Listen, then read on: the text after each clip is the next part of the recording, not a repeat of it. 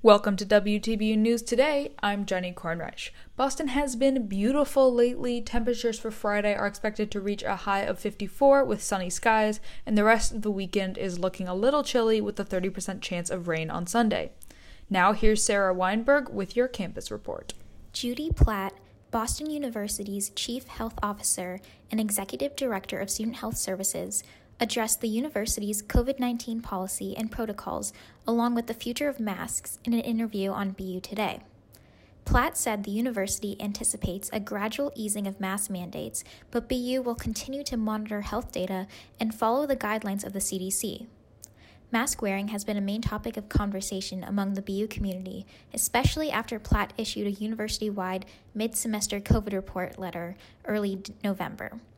In the report, Platt described how the university has managed to return to fully in person learning while keeping COVID 19 cases low. Students and faculty are wondering if this points to a future of fewer pandemic restrictions and an end to indoor mask wearing. Boston University Student Health Services recognizes the desire to ease mask mandates, but are hesitant to do so because masks have proven to be effective in preventing the spread of airborne viruses.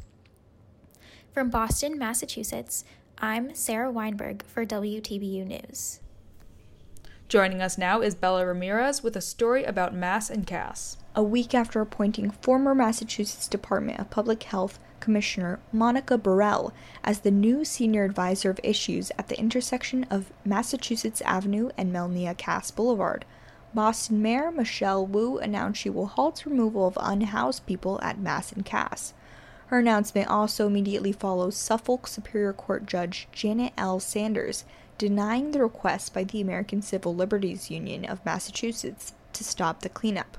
Wu is planning on handling the tents, which at once held an estimated 300 people, according to the Boston Globe, with Bharel by expanding social services, lowering barriers to enter shelters, increasing budget for supportive housing, and more, according to her website. In Boston, Massachusetts, I'm Bella Ramirez for WTBU News. And now we'll head over to Andrew Severance for a story on the U.S. House of Representatives. For the first time in over 10 years, the House of Representatives censured a sitting member for misconduct against another representative. According to PBS News, Representative Paul Gosar, a Republican from Arizona, was censured with a vote along party lines after he posted a video to his Twitter account where an anime depiction of himself attacks Representative Alexandria Ocasio Cortez, a New York Democrat, as well as President Biden.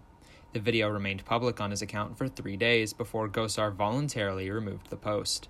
Democratic representatives, including Ocasio Cortez, spoke out against the video on the House floor.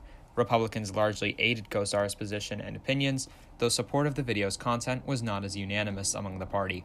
As a result of the vote, Gosar was also stripped of his congressional leadership positions. Representative Gosar serves Arizona's 4th congressional district, covering most of western Arizona as well as the far outskirts of Phoenix. In Boston, Massachusetts, I'm Andrew Severance for WTBU News. That's it for this edition of WTBU News Today. Be sure to tune in to our full program every Tuesday and Thursday at 6 o'clock Eastern over on WTBU Radio. On behalf of Amanda Schneider, I'm Jenny Kornreich for WTBU News.